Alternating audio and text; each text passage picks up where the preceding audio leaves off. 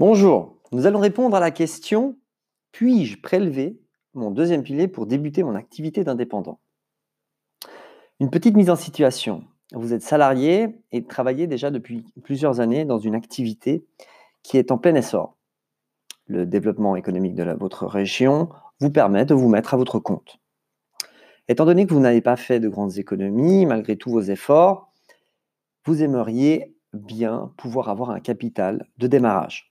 Les financements bancaires sont difficiles lors de la constitution des premiers projets. Donc, avant d'encaisser vos premières notes de frais, il se va que vous allez devoir payer certaines factures pour vous lancer. Donc voici la question. Est-ce que vous pouvez prélever la totalité ou partiellement votre deuxième pilier lors du lancement de votre activité? Et maintenant, voici la réponse. Tout d'abord, il convient de relever qu'un retrait d'avoir de prévoyance professionnelle est possible pour lancer votre activité indépendante. Par contre, la constitution d'une personne morale n'est pas considérée comme une cause permettant la libération des fonds. C'est important de comprendre. Votre activité d'indépendant vous permet de pouvoir retirer votre deuxième pilier. Par contre, la constitution d'une société morale, d'une personne morale, ne vous permettrait pas de libérer les fonds. Il faut également préciser qu'il n'y a pas, il n'est pas possible d'opérer un prélèvement partiel dans ce cadre-là.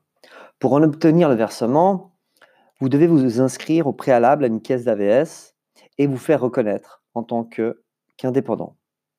Une simple inscription au registre du commerce ne sera pas suffisante. À ne pas oublier que l'institution de prévoyance requiert le consentement de votre conjoint, si c'est le cas. En principe, vous pouvez libérer en espèces la totalité de votre deuxième pilier dans un délai de 12 mois suivant la reconnaissance de votre statut en tant qu'indépendant. Ensuite, et c'est très important, sur le capital que vous avez perçu, vous serez redevable d'un impôt unique et distinct qui, en moyenne, s'avère entre 5 et 10% en une seule fois.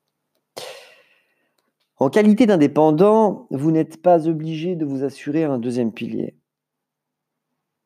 Donc, vous devez être conscient du risque que vous prenez et de bien comprendre que ce deuxième pilier vous met dans une situation compliquée si vous détruisez votre capital lors de votre activité.